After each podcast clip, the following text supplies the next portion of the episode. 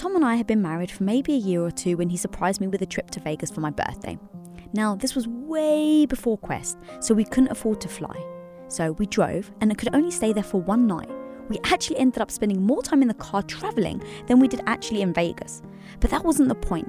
He wanted to do something special for me and he knew how much I loved Vegas. So he found a way, even if we didn't have money, to splash out. He even stocked the trunk with a grocery store cake and some bottles of wine because, well, eating out and drinking cost money. We were desperately trying to save every penny we could, but we also wanted to enjoy the now and not just live for the one day. And so we found amusing ways to be with each other and not feel restricted by our financial status. One of my favourite memories is us sitting by a penny slot machine, waiting for a waitress to walk by. Once we saw her, we would put the money in the machine and call her over as if we were playing. Now, in case you don't know, drinks while you're gambling are free. You tip them a dollar, but that's it. So we would order alcohol and end up only paying $1. Genius if I do say so myself. 15 years later, and well, it's safe to say our trips to Vegas are very different.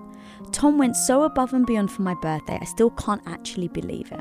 From a limo at the airport to renting a private bowling suite to luxury cabanas to a VIP booth at a club to an indulgent shopping spree to a giant heart made of balloons to our room being filled with 1500 balloons.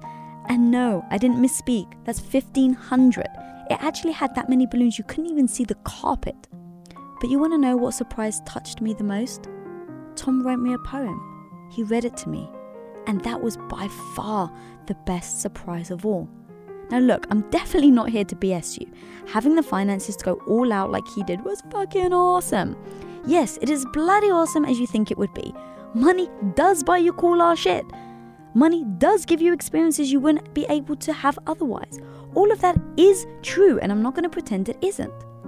But the truth also is is that it isn't the pinnacle of your life like you think it's going to be. When asked what my favorite thing about the entire weekend was, it was this. It was the poem. He poured his heart and soul out, and I just bawled it. I was more moved by it than all the other surprises he did. And when I think about the two Vegas birthdays side by side, truly, hand on my heart, I'm actually getting goosebumps, guys, as I'm saying this. I can say the most meaningful part of them is having Tom. Period. That's it. Having him, poor and wealthy, it doesn't matter. Feeling that intense love is something I'm here to tell you is something money cannot buy.